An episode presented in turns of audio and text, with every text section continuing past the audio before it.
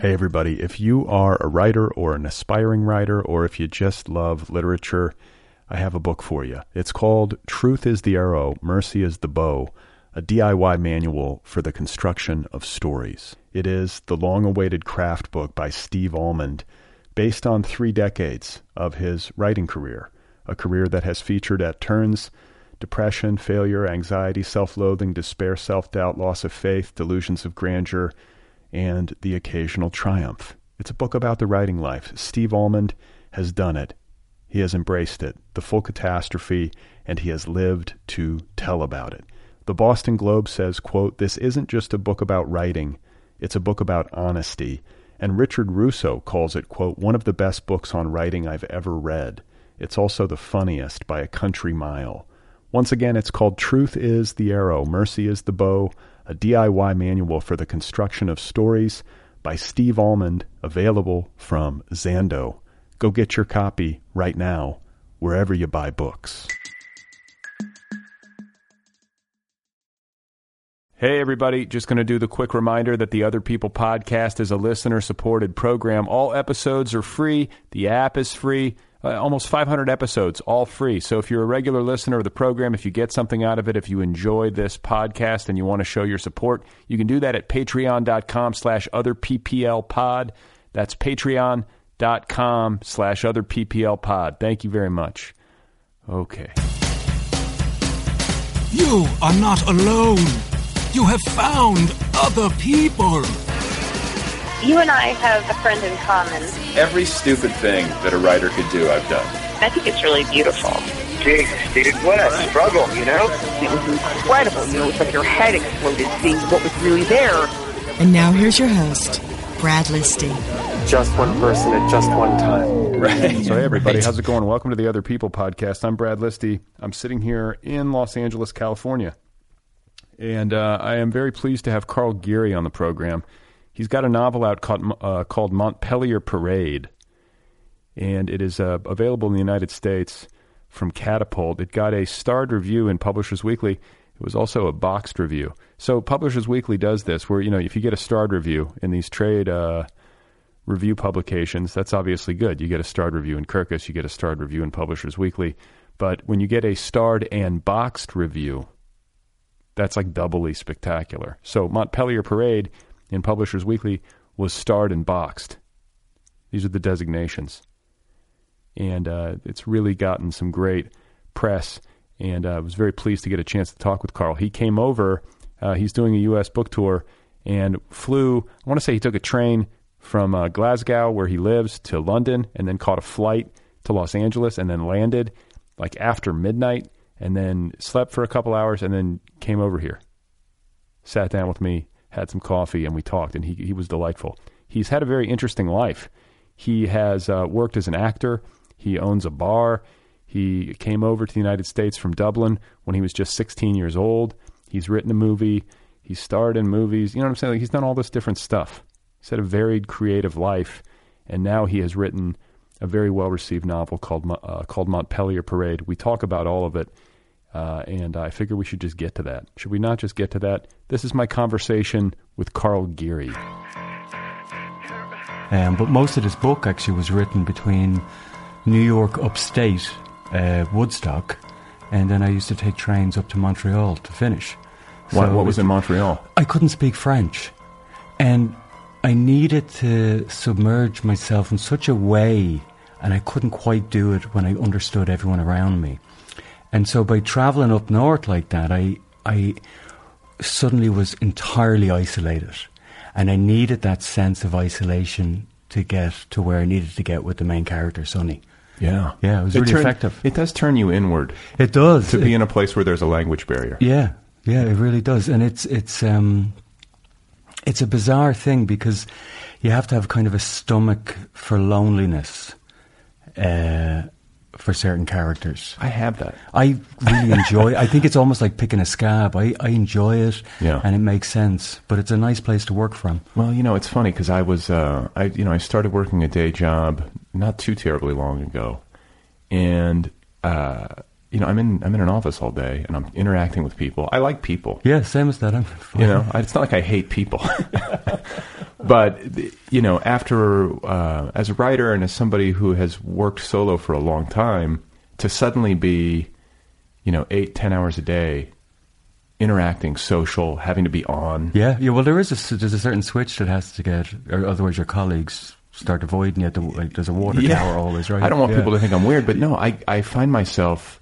like getting up super early. Yeah. Just so I can have some time to just like hang out by myself. I'm Yeah. like, I'm like, do I have a problem? But I guess that's just how I'm wired. How a lot of people who are bookish are wired. I don't know. I don't know. I, th- I think there's a real quality to that, and it's funny we we have an environment, a society, in some ways that suggests that it is odd, and I, I think there's a strong case to be made for the opposite of that. I think some kind of alone people who are comfortable in their own skin are much better equipped to deal with the world in a different way and see it.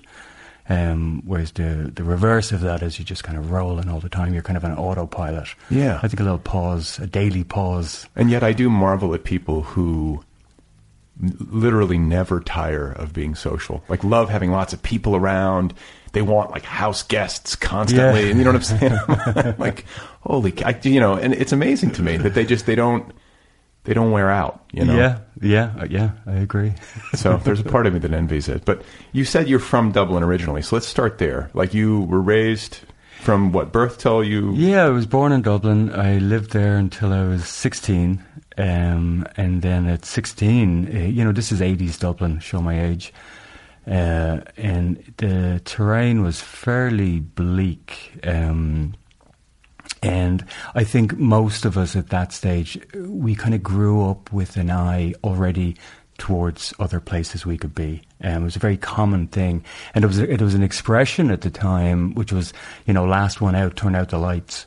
Do you know that Ireland would just be in complete darkness because everyone would have to split. What, what, Um, what was what was going on in Dublin at the time that made it so bleak? well, in terms, I'll, I'll give you an example. There were people with third level degrees, university degrees, who were flipping burgers. Um, the interest rates were in the twenties, high twenties. Um, the economy was just in a tank. It was it was the Thatcher time. It was hunger strikes. There was uh, the the miner strikes in in UK, and it was just generally it, it was kind of a bleak atmosphere. Do you know?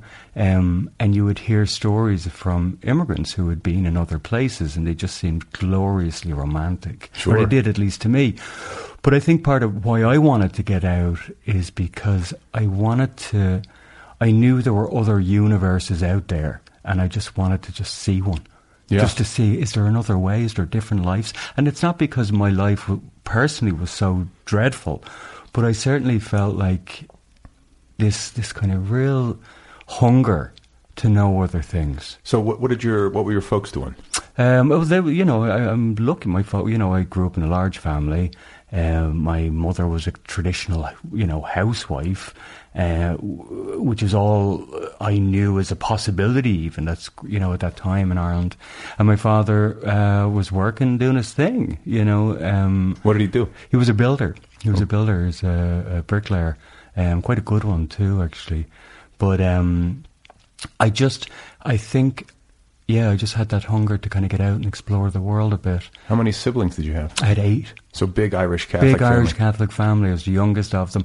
And I think that's another thing is, you know, I think when you're the youngest, you become sort of a an observer. You know, you kind of become witness to the family, um, which I like. Actually, I'm, I'm, it's it's not a role I dislike, um, but you certainly tend to watch in this kind of almost hyper vigilant way to kind of see. Well, that's how that person is. That's what how they're living. You've got a lot of precedent to work with. yeah, you do, And you've you got really you, get, do. get to learn from everybody's successes and mistakes. And Yeah, yeah, you have an, not an advantage, but you you know, and, and my my own family are very generous with their what they know and would talk about that stuff. And you know, maybe you want to try this and that. And so, even though it seems preposterous in some ways to leave your your country of origin at sixteen, and it was, the other alternative seems, to me at least, more ridiculous. So you talked about um, having a sense of other universes out there and wanting to go experience one. I'm imagining that your uh, elder siblings were a source of information for you, but were you getting it also from books and movies and that kind of stuff? there was a couple of. I mean, uh, you know, the, uh, there was a small art house theatre in Dublin at the time, the Odeon, uh, along the quays in Dublin off the Liffey, and uh, I would go along and they would have these these double bills, and you could go and just lose yourself in there for hours. It was great. Yeah. it was great. And I hadn't done uh, terribly well in school. I, I was dyslexic and it was undiagnosed, and. Uh, I think it just didn't make sense to me. It didn't add up. And actually, it wasn't until I got to New York. Uh, I was lucky. Most Irish at that time were heading out to Boston, and if they were going to New York, it was the Bronx, it was Queens, very traditional Irish areas at the time. And I landed into the East Village almost by accident. so what happened? Well, what happened was I uh, had a friend whose sister knew a guy. This is how far removed. I'd never met him. His name, or his nickname at least, was Johnny One Eye. Uh, John Sinclair's his name, a terrific guy. And I had his number, and I called him. Johnny One Eye. I called Johnny One Eye from Dublin, 16 years old, and I said, Hey, Johnny One Eye, I want to come to New York. And he was nuts.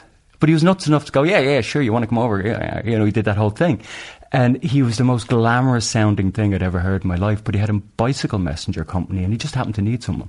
And that was back when you had bicycle messengers. You know, you had a beeper, a bag, and a, uh, a bicycle that would be stolen every two weeks. Sure. Um, and he said, "Yeah, come on out." And so I showed up. I think about three weeks later at immigration. I had a student passport that expired in about six. I think it was a six-month passport. And the immigration officer looked at me, and I think I was so absurdly young looking, like I was 16 going on 12, Yeah. that he went, Yeah, of course this guy's not staying. Look at him. he let me through. And I, I don't think I went back to Dublin for seven or eight years. Um, and you know, I, until I sorted myself out and got my, got myself right. But uh, yeah, I worked as a bicycle messenger for a couple of. It was a great entry, kind of a great and terrifying entry into New York City. Well, I was going to say it's a great way to learn a place You've- is I mean- to be on a bicycle, but Yeah. it's also you know you're risking your life every You're time. risking your. I mean, it's treacherous work. But I, I, I've come away now with this almost encyclopedic knowledge of New York City. It's it's great. yeah, like You know? every alley, every Everything. shortcut. Yeah, you know it. Yeah, and then what would happen was we'd all hang out afterwards in Washington Square Park, and all these guys would sit around, and none of them had names. It was like Spider and Johnny, you know, eh, Joey No Mates, and da da da, you know, and all these guys. And you know, you'd sit around drinking forty ounces of Old English eight hundred, and it just seemed like, oh my god, I've arrived. But the one thing that was terrific about the East Village at that time was your rent was about two hundred dollars a month. And what year is this? This is eighty eight. Okay. And it meant that anybody, well, first off, you had a great kind of mix of people who didn't quite fit in anywhere else. And they all showed up here. And what was terrific was it, it, it was, uh, you know, it meant that people could figure themselves out, they could nurture themselves in a way that's unthinkable now. And it's all down to the economy of that local neighborhood. Do you know, if you're paying what now three, four thousand dollars a month, you got to get up and work in the morning. Yeah. we had time, and the value I now place on time is phenomenal. Do you know? I just realised now the way the world is seems to be endlessly gentrified. We where I don't know where our artists are going to come from. Yeah, it's I not know. Los Angeles. It's not New York. It's not Brooklyn. Well, I was reading uh, an interview that you did, and I think you were quoting uh, something Patti Smith said, which I've heard more than once. Yeah, yeah. Which is like she's giving a talk in Brooklyn or somewhere. That's right. And a young person said, uh, you know, what, what, what do you, what is your advice to someone who's a young aspiring artist in New York? And, and what Yeah. did she say? Well, she didn't break stride. She just went, leave. And that's heartbreaking because New York has been this terrific hub of creativity. That's what it does. Yeah. You know, and there was a deal. We had a deal. It's like it's like the deal with the pigeons. You know, you they, they don't get in the car's way, and we just drive. But the deal in New York seemed to me, at least, was the Wall Street guys all went over there, and they did their thing, and that was fine. And we in the East Side did our thing, and they we left each other alone. And it feels to me now, at least, that that deal no longer exists. And if you're a young artist, it's impossible now to have the time that we had to just figure out is it visual? Is it out? Do I want to write? Do I want to, you know, all of these possibilities? You know, kids get out of college now and they owe a ton of money. They have to start working immediately. There's no time for what we spoke about earlier. That just to sit and go, "W- w- what am I interested in? Yeah. What, how am I affected by the world? What matters to me? That conversation can't happen anymore because your landlord's coming at the end of the month, and then the month after that, and it's it's this kind of relentless thing. I really feel, you know, I feel like a lot of young people they've got a rough deal. Uh, they've got to, or they've got to find, they got to go make their own place. Like I Correct. was reading about people because the Bay Area has become so cost Yeah. prohibitive. Young people are moving to Sacramento.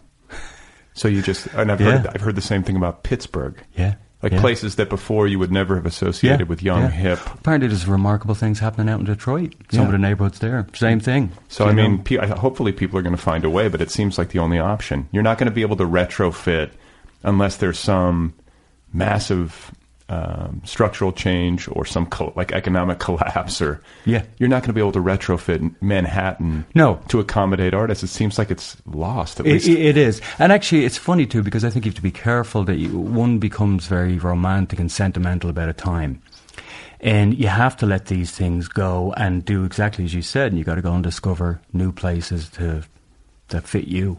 Yeah. I mean, I don't know. It's just, but it's it's hard not to, to feel heartbroken about the loss.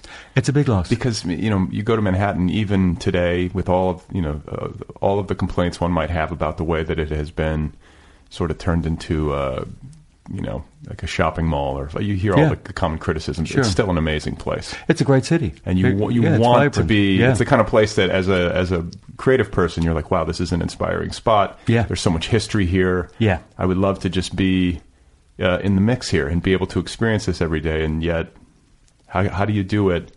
And pay your rent, like you were saying. Uh, it just Yeah. it seems Yeah. like it's impossible. It's also interesting too because I know I, I still have a, a very interesting relationship with that city, but I, I do feel like a lot of what I do there now is around memories, and memories are a very bizarre thing, and, and I'm really fascinated by this uh, how one brings their own history to a place. Do you know? And so the filter between what you're seeing and what is actually there is not entirely honest, which is fine. What do you mean? Well, what I mean is that my New York, the New York I experience when I think of New York, and even when I walk around certain blocks, I have a history with that stoop, Oh, right. of that corner, or over there, and so I carry all of this stuff with me. And then you think of the likes of eight million people all carrying that same narrative with them, entirely different narratives. Yeah, yeah, isn't yeah. It, isn't it remarkable? Of course, yeah. I mean, especially for a bike messenger. Yeah. Did you ever see that show High Maintenance? No, I didn't. You should see it. Oh, really? It's about a weed delivery guy who rides around New York on his bike. I bet you it would make you, in some weird way, nostalgic. I bet it would. It's There a was- terrific show, too. There was a guy actually in the early '90s called himself the Pope, and he p- took an ad out in the Village Voice. He didn't last long, but he took an ad out and uh, selling pot that that he would. Uh, he would deliver pot, and he got made a fortune for a couple of weeks. And then the cops were like, "Wait a minute, we're not there yet." But sometimes, see, I, I kind of like his strategy because sometimes the more brazen you are, the more Yeah. in plain sight. Who like knows? nobody, nobody takes it seriously, or they're Yeah. not. That's not where they're looking. That's right. But it sounds like the cops were on this one. He g- gave him a couple of weeks. The they, Pope. They called it the Pope. I love that. The Pope. Hey, everybody. If you are a writer or an aspiring writer, or if you just love literature, I have a book for you. It's called Truth is the Arrow, Mercy is the Bow, a DIY manual for the construction of stories. It is the long awaited craft book by Steve Almond, based on three decades of his writing career, a career that has featured at turns depression, failure, anxiety, self loathing, despair, self doubt, loss of faith, delusions of grandeur, and the occasional triumph. It's a book about the writing life. Steve Almond has done it. He has embraced it, the full catastrophe, and he has lived to tell about it. The Boston Globe says, quote, This isn't just a book about writing, it's a book about honesty. And Richard Russo calls it, quote, one of the best books on writing I've ever read. It's also the funniest by a country mile. Once again, it's called Truth is the Arrow, Mercy is the Bow, a DIY manual for the construction of stories by Steve Almond, available from Zando. Go get your copy right now, wherever you buy books. Uh, so okay, so did you you didn't did you go to school when you were in New York? No. You had no university, but I, I almost uh, would argue that how could you possibly top living in the East Village from the age of 16 through the age of 22 or whatever, uh, in terms of education, that seems like a great education in and of itself to be on your own there. It's a type of education. I mean, I, I don't think it's for everybody, um, but it's funny. You know, it's interesting because I, I, I, certainly in the last year since the novel has come out, I've spent a lot of time with people with, uh, you know, a lot of degrees, and I think there's a there's a commonality between us, um, which is that you know, academia is something that happens after the fact. So you write a story and it comes from a different place. That's not where a story comes from. I mean, with fiction anyway, with prose. And afterwards, obviously, you have to put that uh, sort of an academic shape on it, um, which is important. Um, and so, where one of us carry one bag, the other one carries another bag of tools. And really, you, I think we all kind of struggle towards the same thing. And the, the journey you make to get there is, it's almost irrelevant, uh, you know, in terms of, you know, making a case for or against that. So, uh, like when you're uh, a young person, a bike messenger, uh, are you? Are you? When do you start to harbor artistic ambitions? That's a great question. Um, I read because uh, again, if you go back to that kind of environment that I was in, every conversation ended with somebody going, "Oh, have you read?" Dot dot dot. You know, and you would go and you'd seek this stuff out because you knew next time you went back, you had to have something to say about it and it was a type of university in that regard. But it was it was very organic, and it, it allowed you to kind of maneuver. You'd, if you head it one way, if like for a while I headed off in the way you do as a teenager down the beatnik track. I was going to say, yeah. what were some of the books like that? That was. But those guys were around. Yeah, like you would see, you know, um, um, Ginsberg sitting in a coffee shop. I mean, these guys were around the neighborhood. You saw him? Oh yeah, oh yeah, and you know, and the people like that, and your man Dewey, who was the guy who kind of influenced all those guys. And and guys like that around, you'd see Lou Reed around, and there was no kind of firewall. And people didn't bother these guys, but they'd respect for them, you know. Um, and if you were worth your salt, you knew about who they were and what they were about, and the kind of work that they were doing, and the kind of kind of groundbreaking they had done at that period. Um, so, you know, what started to happen, at least for me, was you know, there's this relationship that I love between an author or between a, a work, the writer and the reader. It's like you meet in the centre place somewhere, and it's entirely intimate uh, and private. And there's something in that private um, environment that is similar as a reader as it is to a writer. You know? So there's there's all there, there, was already something that was starting to kind of build, and I'd tried, I'd made attempts at writing, kind of, you know, that early. Well, that early, and I wrote a, I wrote my first novel when I was 22. What was it called? Uh, it was called The Digger. Um, and it was appalling, um, earnest. You know, it was kind of what you might expect. Yeah, it certainly wasn't Keats. Um, but I, I, uh, it, it, served as a terrific apprenticeship to kind of know your journey through a book and what that involves. Just to get through, just to, to get through the process. Yeah, just from A to B, you know, to understand something about structure, to understand something about themes and plot, and just a basic characterization, like real nuts and bolts stuff.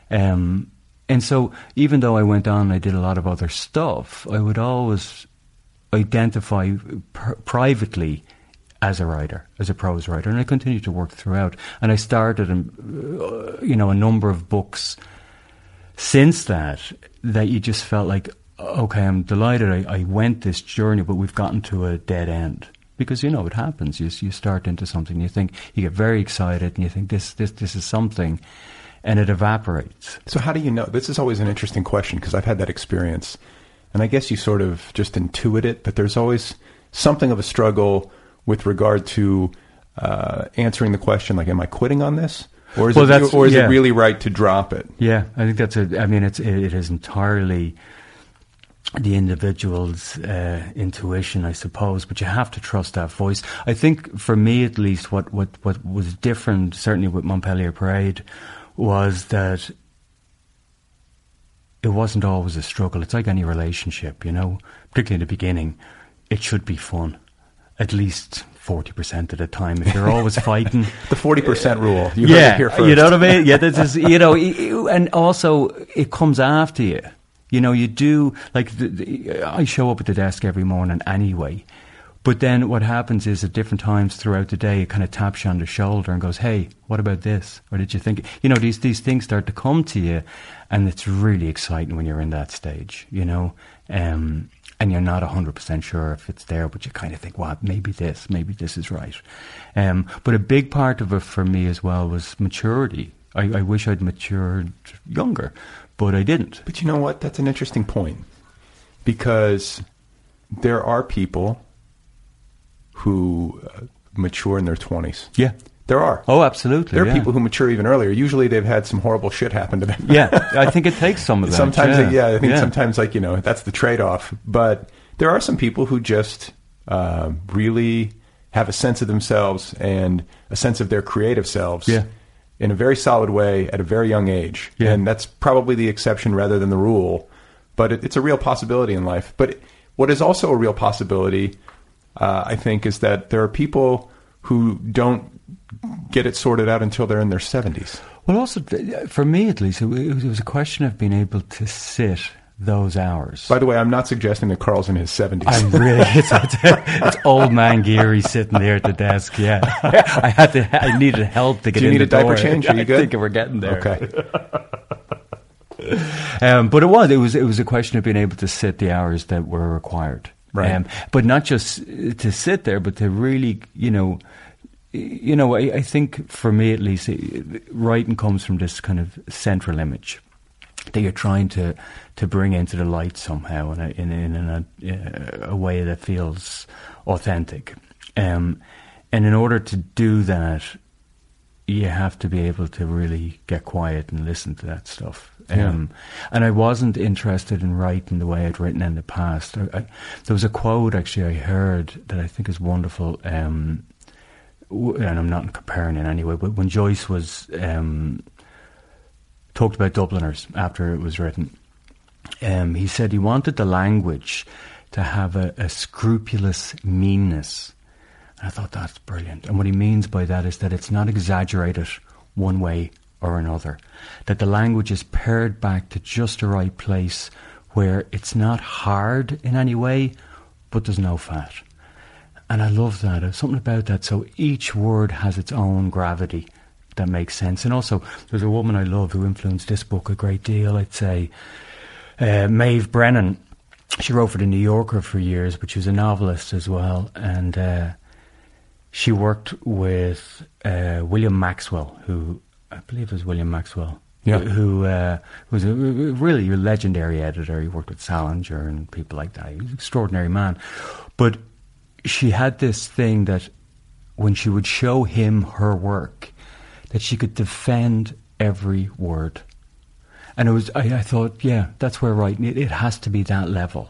And that's what I mean when I talk about maturity, is that it's not that you're wasting your time, but you're taking the time required to do what's required. Yeah, yeah, yeah. So let's talk about. Um, I want to get to Montpelier Parade and sort of um, the creative genesis of the book. But before we get there, I want to hear more about uh, your creative evolution because you went through, you've gone through different creative identities. You've tried different things. I have, yeah. Which I should say, a lot of writers that I've spoken with on this show.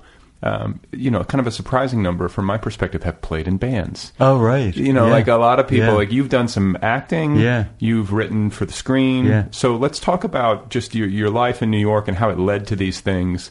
Um, and then I'm, I am going to have to also ask you the obligatory question about Madonna. If you, if you feel you I, must. I have to do it. I ha- people have to know this, but uh, just talk about it because, like, I think that um, the individual path that people take creatively and a willingness to experiment, you know, try on different hats, um, this desire to uh, play in different genres and in different creative spaces can be really instructive when it comes to finally sit down to write a novel. You know, I would imagine that all of these experiences inform the writing of Montpelier.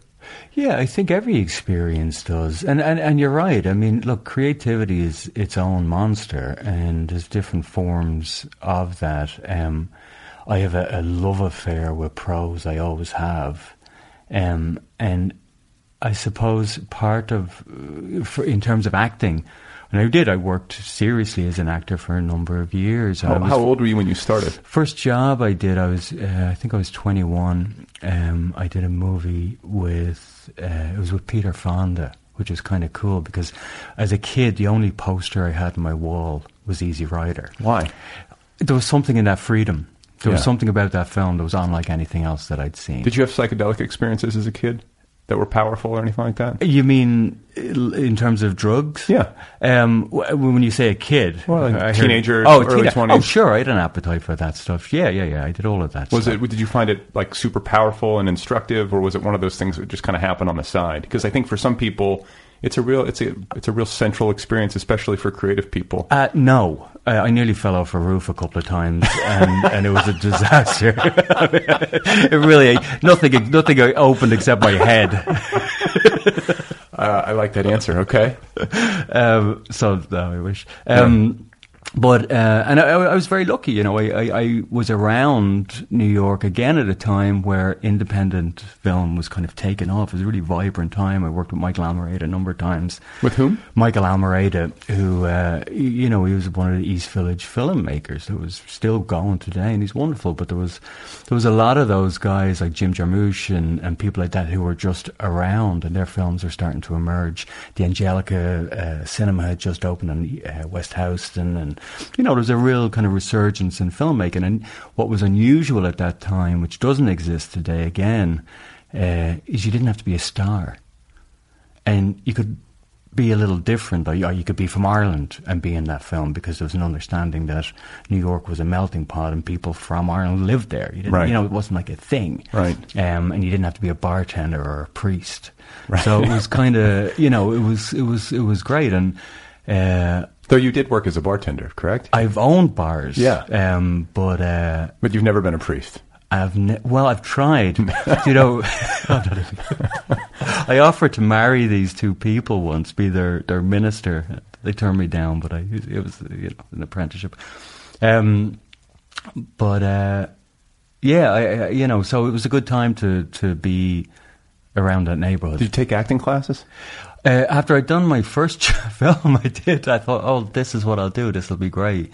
And of course, it didn't work for three years. Yeah. Because that's not the way the world works, or that is how the world works, rather. Um, and I did it. No, I went and I studied. I studied in a very serious way uh, in New York for a number of years. Like, what did you do? Like the uh, the like Stella Adler kind of Uh, stuff? Or? Not Stella Adler. No, um, it was more the the um, kind of uh, method acting. There was a couple of really renowned teachers out there at that time that I managed to to work with. Um, and it was intense. It was great. It was a whole other development because it's like this uh, physical manifestation of these these things that kind of rattle around inside you anyway. Uh, and scripts were great, and there was some really kind of good stuff out there. It was it was really fun, and I liked I liked the process. Like I'd loved cinema growing up; it was important to me. So to be around a set made a lot of sense to me. But I, in saying that, and I, I've said this before in interviews, I always felt the problem I had as an actor was that I I am such a natural observer that I was always a few beats behind where I needed to be. And when I would watch somebody who would really, really could act, do you know? And I'm very lucky. I did scenes with Bill Murray and Helen Mirren and Sam Shepard and really remarkable people, or people at least I find remarkable. Yeah. And when you're in a room with someone like that, and it's not because they're, I mean, obviously they are famous people and we've grown up with these images of them, but there's something else going on. There's this this sharpness moment to moment that they have that I thought I don't have that. That's not that's not how I am in the world. And it was great to know it, but it was it was fabulous to be able to watch these people do their thing. It was fascinating. Bill Murray grew up in a big family. Yeah. Lots of yeah. stuff. I wonder where he was in the uh, order of birth. Yeah, that's a good question. I Maybe he was the eldest. What a big brother. He's not looking up. He's not looking up at anybody. Yeah. He's constantly. He's just like you know. He's at like the tip of the spear. when I, I he was in Hamlet, I was in Hamlet, and he he played Polonius, and uh, on the first day of rehearsals, he showed up late, and he tried to quietly drag a folding chair into the circle of actors who were reading the play. And it was like this kind of gorilla trying to be gentle across the forest floor. It was, it was very funny. But afterwards, uh, I'd said hello to him. We were having a chat, and I was leaving. And I said, "Well, look, it's a pleasure to meet you. I, I guess I'll see you on set." And he looked at me in that kind of flat-eyed, fish-eyed way that he has, and he said, "Well, maybe one of us might get fired." and I walked away. That's funny. That's great. Yeah. right off the bat. Right, he had you. Oh, I was like, yeah, you, you, don't mean you, do you? and Sam Shepard, uh, he just passed away. He was a he was a force. He was a force of nature. He was really a remarkable man, and he did a thing. He played the ghost, uh, Hamlet's father, Hamlet, um, and he doesn't fly. And so what he would do, he was had his ranch out in the Midwest. But he was afraid of flying. He- I don't know if it was a fear, but he didn't fly. Um, I mean, I think if he had to, eat it, but he didn't like it. Okay. But what he did is, you know, the ghost is one kind of monologue in Hamlet. He stuck the the monologue on the window of his car that he drove from out west to New York City, That's safe. And just yeah, I know, yeah, it's pretexting, and that's that's how he learned. Is he just all the way across? He just kept going back and forth and back and forth. I Yeah. what a brilliant man. Yeah, I was like when I was when he passed away, I was reading you know all the different uh, eulogies online and Yeah. everything, and uh, like reading about this farm that he lived on, looking at pictures of this farm that he lived on in Kentucky. What a remarkable of, like sometimes you you come across people like that, and you're like, well, he really seemed to have figured out Yeah. his life or yeah. something. Yeah, yeah. And I think actually one of the few people you can just look at and go, effortlessly cool. Yeah, But you know, in a, in the most authentic way, and you just go, I don't know how that guy. he just a little force of nature. like because that's the thing. I think that you know w- when it comes to the arts, especially, and when it comes to fame in the arts, Yeah. there can be, uh, you know, I think there's like a premium placed on um, cool. On depth of soul. Mm-hmm. But what I find sometimes, and I think what one of the challenges is, is that there's a difference between the performance of cool and the performance of Yeah. depth of soul, Yeah. and auth- and authenticity. Yeah. And like he strikes me as like a, a very authentic person. Patti Smith strikes me as a very authentically. There were there were two peas in a pod. yeah, yeah. So and I mean. I read uh, Just Kids. Uh, I never lived in New York, which is one of the regrets I have, especially as a young person. It's. Yeah. like you know, it would have been it would have been a good thing to have gone through, but um, you know, and I wasn't alive at the time that she was there. Yeah, sure. doing this stuff, and she and Sam were sort of uh, meeting and Yeah. in cahoots. But man, it made me nostalgic for a time that I never lived in to Yeah. read that book Yeah. and to be alive in New York when it was like that. She really made it seem romantic. She was what she did in that book is remarkable. Yeah. really remarkable. You must have loved it.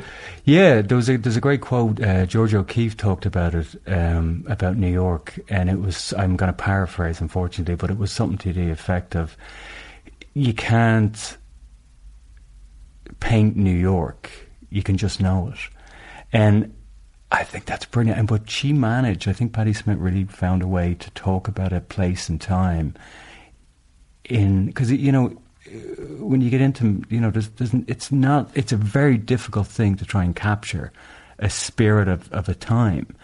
Um, and you have to talk about it from the from a different side almost. And it, it happens around the piece but it's never what the piece is about. Yeah. but she managed to actually go right into the center of it and work out that way. It's, she's she really pulled something off with that. Well, and I'm also amazed too, like, or not amazed, but I, I made note of the fact when I was reading that book that um, it seems like in artistic movements or in periods of time and in specific places where the arts really flower and there's really a scene or whatever you want to call it, that you will have people who um, are very gifted who kind of live um, on the edge, who are uh, consuming a lot, not taking great care of themselves. You know, you know those Yeah. those people. Yeah.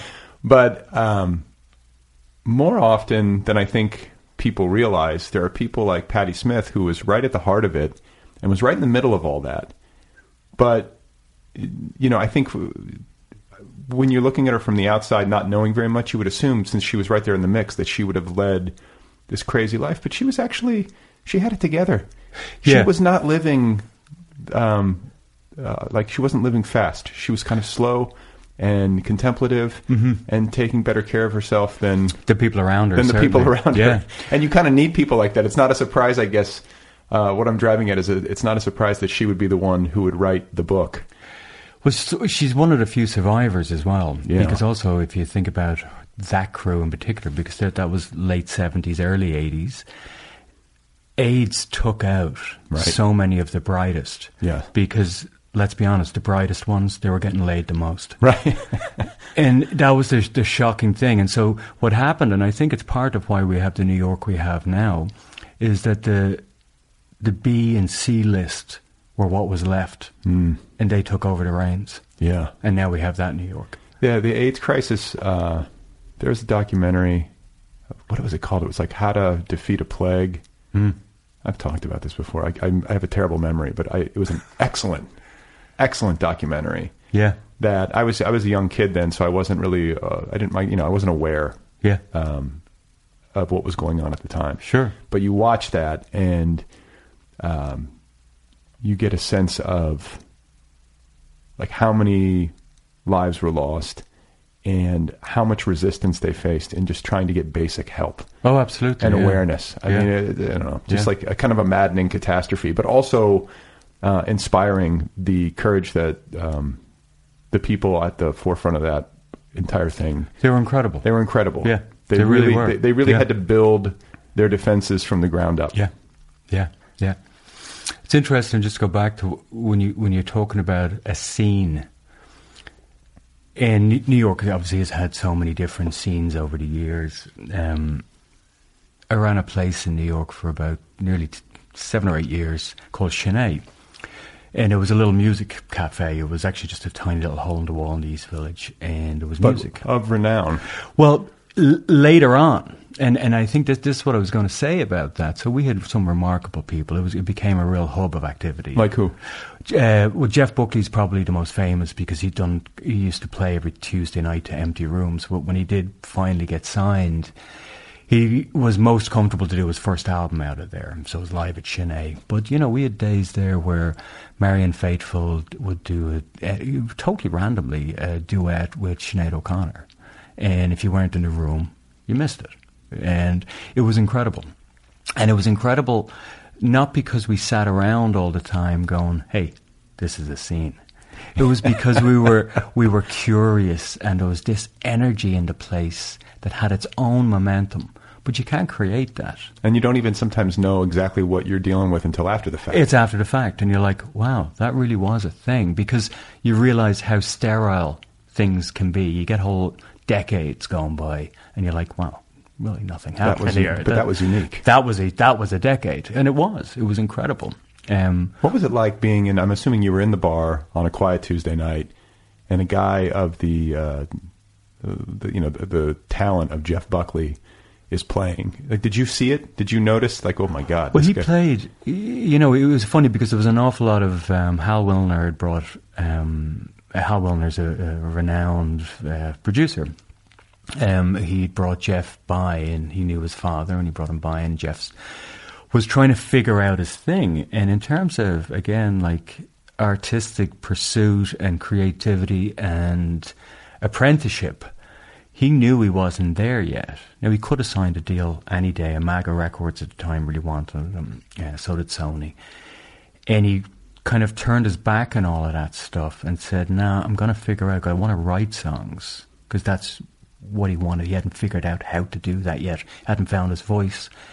And he played Sin-é. It was like you know Tuesday night, nine o'clock. Some days there were a lot of people, but most of them there was nobody. It was four guys, and two of them were like you know meeting some girl and they were like uh, wish this guy would attention. shut up so he can hear what you know and it was you know and even even for myself it's like yeah it's tuesday it's just jeff you know because it didn't he did he didn't care about that he was he knew why he was there he was figuring out what he was creatively and again you know and I, I keep harping on about this at the moment but i really think if you don't let people have their apprenticeship you're gonna. It's really we as a as a as a people lose out.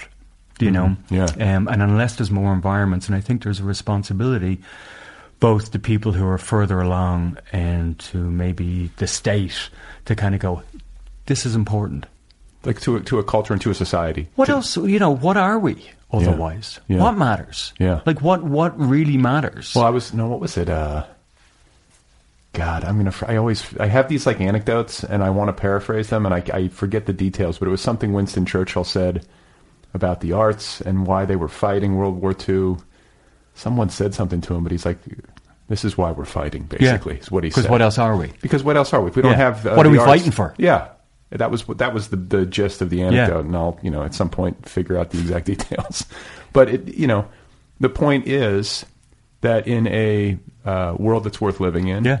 Not to make not to make it sound too precious, but it, Well, it, it, does. It, you see, this is the problem: is it becomes pat. You're like, oh, I'm just being sentimental. Yeah. I'm being I'm being wishy washy. Yeah. and you're like, well, hang on a second. Well, what does matter? What do you care about? Do you know? Because if it's not this stuff, we're all just sitting on the same freeway, stuck in traffic in some ways. Like, it, you know, what what what what is important? chasing money. Yeah, I mean, and I'm not knocking that stuff. And even when I'm giving the, the Wall Street dudes a hard time, sure, you know, I, I I understand. Not everyone is set out to do the stuff that we do, and I'm not saying that what I do is that important. But actually, there is a value in being able to witness yourself as a human, and the only way that we've figured out to do that is by being creative, in whatever way that is. Right. You know? Right. Um, and so if it's if it's not sponsored, it it's not a guarantee that we get to do that. Do you know? And so if we're all hemmed in too tight to a structured life, we, we lose that stuff. Do you know? And it's a big loss. It really is. Do you know? Because what we're left with then are these r- romantic and sentimental stories about New York in the 80s, you know, Paris in the 30s. Oh, these were great. Why not now? You know? Los Angeles in the teens. Nobody ever said. I have this dream that if I ever, if like, if my ship ever comes in, I make a ton of money. I would love to. I have. I can even visualize it. There's like mountains. There's a lake, and then there's like you know cabins all around it, and it's like some sort of artist colony. I don't know. But I've had that. I've actually- had that dream in but my it's, head. it's interesting you say that though, because I tell you the other side of that is, you know, artists shouldn't be separated from life either. Like I have a friend of mine, there's this wonderful uh, sculptress, in sculptress even I think sculptor, um, in in Dublin, uh, Grace Weir, and she has this expression that I love, and she goes, "Hang on a second, artists need to buy, buy their bread and their milk like everybody else." you can't pluck them as a separate thing. You gotta have them. You know, they walk around and look the same as the rest of us. Yeah, You know, yeah. and and that's important too. You know, the idea of plucking them and putting them. You know, I've never worked in a cabin. I've tried. It's so painfully difficult. The pressure is overwhelming. because you're like, I got everything I, I got need. everything is. And it's like you don't though because you don't have life. Yeah. You know, it's like it's easy to go and meditate and be a monk in a you know in a monastery. Right. You know, do it on the one. You know, I was, I was trying to come up with a name of a freeway. The, the, The 405. 405. There you go. It's a lot harder. Yeah, I mean, lay life or Yeah. living in a uh, in the quote unquote real world. Man, it's a much bigger challenge. it's a bigger challenge. So I mean, I could see like as a summer thing, or you know, if you you know, because they do have these. Uh, Oh, I'm not knocking that at all. I mean, sure. I mean, I'm all for, for being able to go and retreat and do your thing, but as a permanent you know, situation, No, you got to live in the world. Yeah. You know, because that's what we, our work is about. right? So uh, Madonna, in the middle of all this, like you're living in New York, Yeah. you're acting in independent films, and then you wind up what getting a gig uh, posing with Madonna for her sex book. Is that what happened? Uh, Yeah, that's exactly what happened. And, and you know, it's funny because it, not, not that it haunts me. I mean, it does in some ways. You're going back 22 years, something like that. Yeah. And I, I, I do get asked about this a lot, and you know the whole the whole thing from start to end was a I don't know maybe an hour of my life, and it, it, it Isn't it really funny? Isn't it funny how an hour It's just your you're like wow that hour. You know, there's other people have said this and done far far you know more significant things, um, but it was as simple as you know I I suppose, and I was embarrassed of it at the time, but I, I'm older now, so I'm not. Um, I, I had looked a certain way. I was, I was kind of a, an androgynous looking kid. And uh, you know, I guess that was part. I mean, actually, you know, it's funny. It's really easy to knock Madonna and kind of, you know, be, you know, she's she's in, she's a, she's low hanging fruit in some ways, but I think she was actually trying to do something authentic. I don't know how successful she was at that, but you're you were really kind of dealing with what would be third wave feminist movement and this kind of exploration of sex in all its many facets, and that's a that's a that's a fine pursuit. Um, and so, eh, from that respect, I, I kind of think it was kind of a cool thing. Um, but the reality, it, it was a very, you know, corporate packaging of a of a of a selling of sex. So what was what was the actual experience of that hour like? You're with her. Well, you- it was you know here's the other thing. I was I was working in a place like I was running this place downtown. I was watching people who I just loved. You know, Marianne Faithfull, Sinead O'Connor. I was looking at the cream of talent every night of my life. Madonna wasn't on my radar, and the best the best way I can describe that is I had to leave the East Village to go uptown to do the shoot. Once you went past 14th Street anyway, you were in this corporate land. You'd left your hub. Even you then? know. Even then. And that's fine because New York is like that. But, you know, we all had our little spots. And so, you know, it became a very corporate thing. So the whole thing was entirely sterile. And the photograph's very mild. It's very thin. It's, you know, a, and it wasn't, it just didn't impact me. Did you interact with her? Oh, sure. No, she- look, a, terrific girl and, a really interesting Oh, she was nice. Okay, because I've heard Oh no, things. not at all. I found her, at least my experience was incredibly pleasant, super professional, and uh, really bright, like a bright woman, Yeah. and powerful in, Yeah. in, in the best way. Um, and, and was very much uh, at the helm of her organisation. But it's an organisation. Right. Um, and I'm, again, I'm not knocking that, but it was different than what I was experiencing daily downtown, you know, which was much more kind of fluid. Yeah. Um, but no, so the, the the the experience really didn't impact me one way or another. The only thing that came out of that entire thing for me was I have this this story about how my mother found out about it, which I love, which is that. I I guess there wasn't a lot of other Irish kids in the book, and uh, the Irish Times, which is a national newspaper, it's like the New York, you know, it's a national new, newspaper in the country for some reason thought it merited the front page. and they popped that photograph right on the front page of the Irish Times. Sealing And- your fate. Yeah. that you would be asked about Because I never thought to mention it. I don't think I mentioned it to four people. It was like a thing. But crazy things happened in the East Village at that time all the time. Right. And so it wasn't a big deal to me. Um, so I really never th- really talked about it. But How, how did you even get the gig? Oh, I was uh, I, I was approached a lot because I guess a lot of people came through Sin-é, and I was approached quite a lot to do photographs for because I had this look. You know, I was a good-looking kid. Yeah. Um, and uh, I mean, if you go for that kind of thing, I'm not, you know, it's probably not for everybody. But uh, so it, it wasn't unusual, and this seemed interesting because I was interested in music, and she was a musician. You know, it just seemed interesting, and I was kind of I thought, well, you know, it might be interesting.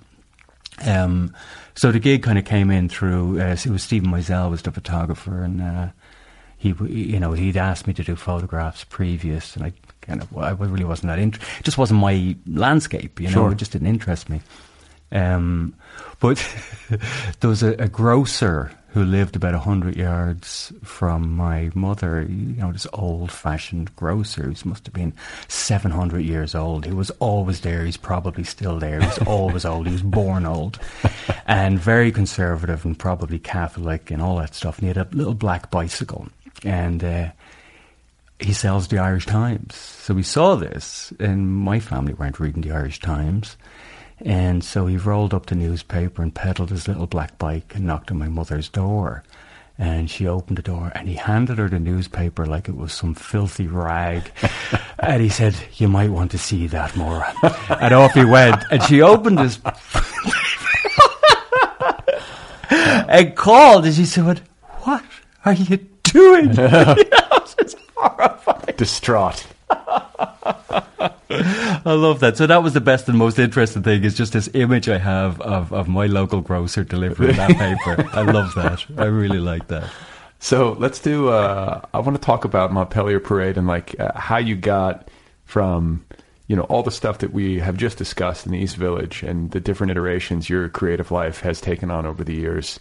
Um, I know you you wrote for the screen, you acted. Uh, at what point did you start to? And then you also started books that didn't come to fruition. Yeah, But yeah, at what did. point did this did this book um, occur to you? Where did the you know where was the point of creative genesis? And then what was the point at which you realized like I think uh, I've actually something. got it? You know, it's funny. I, I had it and I didn't know I had it. In in some ways, I, I was in Glasgow before I was living there. My wife's family are from there, and there's a museum there um, that's fairly unremarkable, and it's like the least endowed museum in the world. Probably there's a few scatterings. There's about four or five decent paintings, but down the back, uh, I came across there was a Rembrandt, and it was like in a it was I was practically in the in the broom closet. And I came across this Rembrandt that was called "The Carcass of an Ox." And uh, for anyone who doesn't know it, it's it's it's a beautiful. It's Rembrandt. It's beautiful, but it, it depicts almost a, a crucified carcass that is hung out in an abattoir, and there's a small figure of a boy behind it, just peeping around the corner. And the colours, it's almost like Dante's Inferno. It's extraordinary and it really affected me.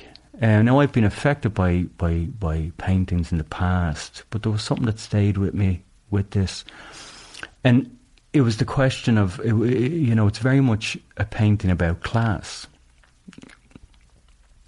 Who cuts the meat? Who eats the meat? Who is the meat? Um, because meat is a commodity, you know, in this way, and then you kind of realise that the carcass in this case is the people who cut, you know, that we're all kind of part of that. And my, my book is very much about class. Um, but that painting gave me Sonny. It gave me his desire to, he wants to paint. It gave me his job. He works in a butcher shop.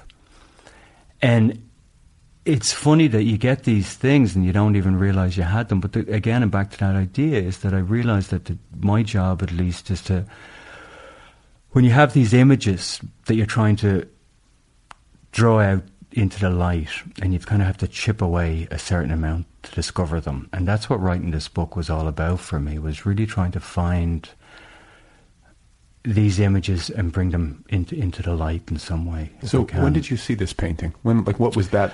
That was about six months before I started writing. Um, and I, you know, I, I, I wrote all the time anyway. I, I have a good work ethic. Um, What ti- like what time do you? How do you? You say I'm- earlier you get up in the morning. Yeah, I'm a morning person. I like it. I even even when I was young, I, I was always morning. I'd sleep in the afternoon. Afternoons never made sense to me. I just thought this, this kind of chunk of time in the centre that was, you know, so that seems like an appropriate time to sleep. Um, but I, I would get up and I would work, and so this story kind of presented itself, and it presented itself very close to fully formed. You know, um, there was an enormous edit I did that I took out about hundred pages because I realised that, but that was more about trying to refine the language. Um, but the story itself, the scrupulous meanness. yeah, yeah. Um, because there are times where I felt I had exaggerated. You know, I had I had moved the, the dial too far left or right. Um, but the story itself kind of showed up fully, fully formed. Um, because what I was missing, the point, the part, of, the, the, the story. Just if I give you a very brief uh, synopsis, it's basically the story between Sonny Knowles, who's a, a working class kid, who is at a place in, in his life where he's just stepping out into manhood and he's starting to realize the way society operates, and that what he wants or dreams of in the world, maybe society has a different idea about. And he comes across a woman, uh, Vera Hatton, who is really other. And she's other in terms of age, class, knowledge, uh, and what's available to her. And I was interested in putting these two people together to kind of see what would happen. Do you know? Um, and you know, it's funny too because again, it's a lot of what we've been talking about today. You know, I wanted to be very careful. I wasn't interested in sort of. And we've had a certain amount of this in Irish uh, fiction over the last while. This kind of poverty porn. Right. It doesn't do it for me. I, I think there's been some really great kind of kitchen sink dramas, 60s, 70s, 80s, that have been very successful, but they've been done. And so I wanted to go to the next stage of that and kind of go, well, hang on a second, is, is, is what I'm interested in what's on the kitchen table, in the pantry, or is it what's not on the wall, what's not in the bookshelves, what's missing? And this, this vitality that we get from having access to art. And that's what's missing from Sonny's life, and that's what Vera gives him. Hmm. Well, you know, it's interesting uh, considering like the totality of our conversation and knowing a little bit now about uh, where you're from and uh, you know what you've been through in your life, the places that you lived, that you have written a novel that deals with class. Um, makes perfect sense because what an education coming from uh, you know an era in Dublin where opportunities were scarce, where there was a lot of flight, where there was a lot of like you said, people with advanced degrees flipping burgers, and then to go live in Lower Manhattan and to get to be present for its de-evolution. yeah. You know, from a place where artists could live and thrive, and where there were these pockets that uh, were able to support creative people, were able to give them the time that they need to have their apprenticeships mm-hmm. and to have the space um, to make art and to figure themselves out. But to see that contracting, yeah, that's a lesson in class as well. Well, it is absolute gentrification is a type of is a class issue. Yeah, and I mean, I guess it's it's it's touching us all, but those were two um, really concentrated experiences of it. Mm-hmm. I would suppose. So it's a preoccupation. Is it something that you feel like you were able to um, exercise? Like, is it something you think you're probably going to revisit in future works? Is it something like having finished this book? Is there some lesson that you learned? That you didn't previously um, have your your mind wrapped around. Do you know what I'm saying? Yeah. Uh, I you know it's funny because I, I again I, I, should really clarify that you know class is everywhere throughout the book. It's not what the book is about. Mm. Ultimately, you know, really, it's. I, I was interested in these two people. You know, it's it's it's it's the room that shows us the universe. It's it's not the other way around, right? Um, and so there's nothing worse than a polemic that starts with, "Hey, did you know?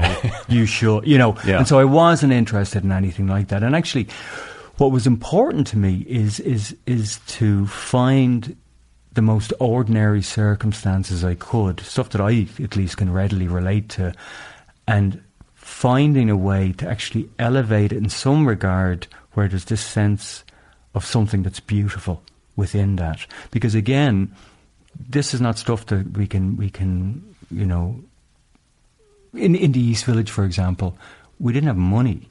It wasn't about money. Um, we were able to exist and, and work and be creative outside of that. Right. Um, so again, the, you know, the book isn't isn't isn't really just geared around class. It's it really, it's, you know, at its core, it's I hope there's something about love in there as well. Yeah. Um, and what what what that means outside of what we think about in terms of moral, you know, aesthetic. Well, and um,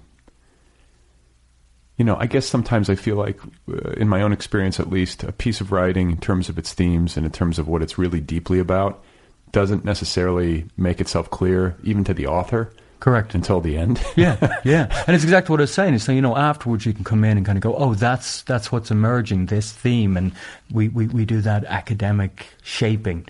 But that's that's at its core not, I think at least, you know, I'm pretty sure Shakespeare didn't set out with a theme. Yeah. It's not enough to drive us over the finish line because it's too difficult. So it has to come from this some core you know kinetic energy that needs to push this thing forward. Well, but it's also like you say, you know, um, the universe. You learn about the universe from the room, or whatever. I forget exactly what you said. It's yeah, flipping it. You know, the, the, the room will show us. There's a poet actually. Um, there's a wonderful Irish poet called Patrick Kavanagh, who grew up in Monaghan. Monaghan is if there was if if you're looking at a human anatomy, Monaghan is probably the armpit. Um, and and he it, nothing happens there. There's nothing. But there was a route he used to take to school, and he wrote a poem about it called the, the uh, Stony Grey Fields of Monaghan, and it talks about this idea of the kind of the way at a certain time in our lives we have this intimacy with a landscape, and there's a choice you make whether you want to leave that place and go and know the world, but you'll never know it with that intimacy. And so it's an either or. You Yeah. can know one place with great intimacy and it'll reveal the world to you, or you can try and know the world. But it's very difficult to do both. Yeah, well, you know, and it's like I have this wanderlust. Um, I don't get to indulge it as much as I would like, especially with young kids. And you can't like just pack up and go. And, Sure. and you know what? Even before kids, like it takes money to pack up and go. You got to have a certain kind of lifestyle. But um, I love to travel. Yeah. But yet, um, and and I will sometimes, uh, to this day, entertain the idea of like maybe if we packed up and lived in X, things would be more interesting or Yeah. easier or better. You know, it's a very Yeah. it's a very tempting train of thought.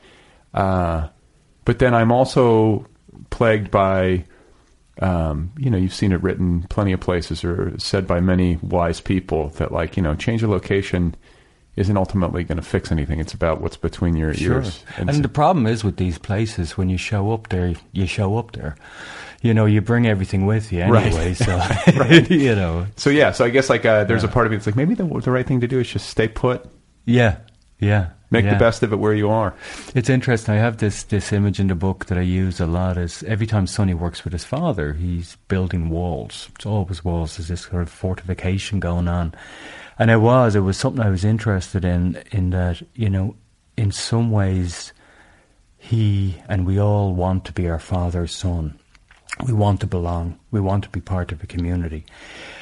However, Sonny's also looked over the wall and he's seen that there's- a world out there and there's a desperate need in him to leap over that wall and, and, and go and have that experience. But you can't have both. And it harks back to that uh, original, um, that mythology of the hero's journey. And it's funny because when that story is told, I always feel like it's clipped, it's always cut off. The story is basically that the hero goes into the underworld to find the wisdom slay the wood dragon or whatever it is, and then is free. But the story doesn't stop there. Once he gets that wisdom, he's to go back to the tribe, and he has to go, "Hey, I got this thing in the underworld. I got the wisdom. I got the wisdom." and the first thing the tribe do is they look at each other and go, "Who the hell does this guy think he is?" And they kill him. But the real challenge of the hero's journey is bringing the knowledge back to the tribe because they don't want it Right. You know and so that's you know whereas we, we love the story to end with him just getting the thing and happy ever after but it's not. The, the challenge actually starts after the fact. And again i think it's something sonny is aware of. I have a scene when he brings a ts eliot book home and he presents it at the kitchen table and his mother picks it up and she's furious what do you want me to do with this? And the mother has this awful task of protecting her own children from what they want, they might want in the world. And she says to him, you know, come winter, it's lumps of coal. Do you know that this stuff, this this device you have in your hand, is dangerous because it's going to challenge who we are, and we're not in a position to take up that challenge because the alternative is horrendous. Hmm. And so, did you, when you were writing this, have a specific audience in mind? A lot of times, writers will be writing to a person or to a small collection of friends, or like, did you have somebody in mind No, that you were trying to communicate to? No, but I probably should start doing that. That sounds like a great idea. Um, Well, maybe for the next book. next one, who knows? Yeah, no, I wouldn't know how. Honestly, I, I, I couldn't. It because you know you present different. I if I presented different characters from my life. Who this book is like, you know, you're kind of like, oh, they would hate this kind of thing, and literally like, oh, you know, I, I just, I think it would be appalling. I just think it would, would, Would slow you down? I think it would really destroy the whole process for me. What about uh, next book? Are you working on anything? I am, yeah. No, I've been working fairly vigorously, um, and it's been great. It's been great, uh, but it's it's funny too. You know, you, you, this took me four years, uh, which is a long time, I'm told, but letting go of it is very difficult because you're the other thing about this book, it's written in second person, and Which is not easy to do. it's really uh, terrible. I, don't recommend it. It's you know, it's funny. Even when I read second person's novels, I kind of go, ay, ay, ay. Um, I've seen it done very well in the short story, but it's very difficult to, sustain, sustain. right. Yeah. And what I realized was that I'd, I'd written. It, it wasn't so much that it was a pure second person. What I wanted was was a protagonist who hadn't quite come to terms with its own narrative, and so that the you um, becomes almost an accusation Yeah. but the finger's pointed inward. It's not out at the world. It's like And a first second person. it, well, it is in some ways, Yeah. and so, but the voice uh, really clung to me, uh, which is great until you go to write something else. So I had to kind of spend some time shedding that. And the other thing is, I really fell in love with Vera in some ways and Sonny, and I missed them. Um, Yeah. There's a third character we haven't mentioned called Sharon, who's Sonny's friend, and. Uh, yeah, I, I, I really well, missed four them. years is a long time to spend with people. Yeah, it is. It is. And you do you do surrender, um, not owner. I mean, I guess ownership. Well, it's not mine. It goes in and has It its own out, life, and yeah. that's that's as it should be, like like any child. And that's what you. I mean, you're, you're writing to people. You want to communicate with the readership. Yeah, and and also, you know, a novel doesn't exist in a vacuum. You know, work is is to be read. I mean, that relationship between a reader and an author meets in the center. It's just, just that that thing we talked about where it doesn't live until it's a reader reinterpreting. You know, and that that's what you want. Well, uh, I think you're getting it. Yes. Uh, it's great to meet you, and Thank you. I appreciate you coming over here, like jet lagged, like a what I don't even know a 20 hour journey from Glasgow to Los Angeles. Probably slept about three hours. Yeah. Um, thank God for coffee. Yeah, and good coffee here. Yeah. So it was it was great uh, to talk with you, and congratulations. It's a pleasure. Thanks for having me in. Really appreciate it. All right, guys, there you go. That is Karl Geary. His novel is called Montpelier Parade. It is available in the United States from Catapult. Montpelier Parade. Karl Geary. You can find him online. He's on Facebook and he is on Twitter. His handle on Twitter is at Geary Karl. Carl with a K. So very nice talking with him. Thanks to Kill Rock Stars uh, for the for the music as usual. Be sure to check out killrockstars.com. Don't forget about the Other People app. It's free. It's the best way to listen. Get it for your uh, iPhone. Get it for your Android device. The Other People with Brad Listi app, wherever you get your apps. If you would like to write to me, let me know what you think. Share a story, whatever the case may be. The address is letters at otherppl.com. If you would like to uh, drop a couple of bucks in the hat, you can do that at patreon.com slash otherpplpod.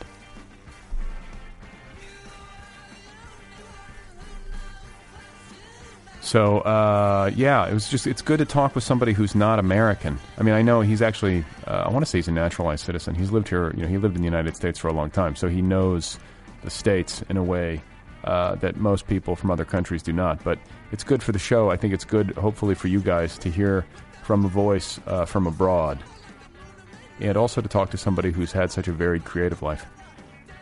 That's always fascinating to me when people have worn different hats and done so with some success tried different things on, cross pollinated, and then fed that into their fiction, I guess, in some uh, capacity.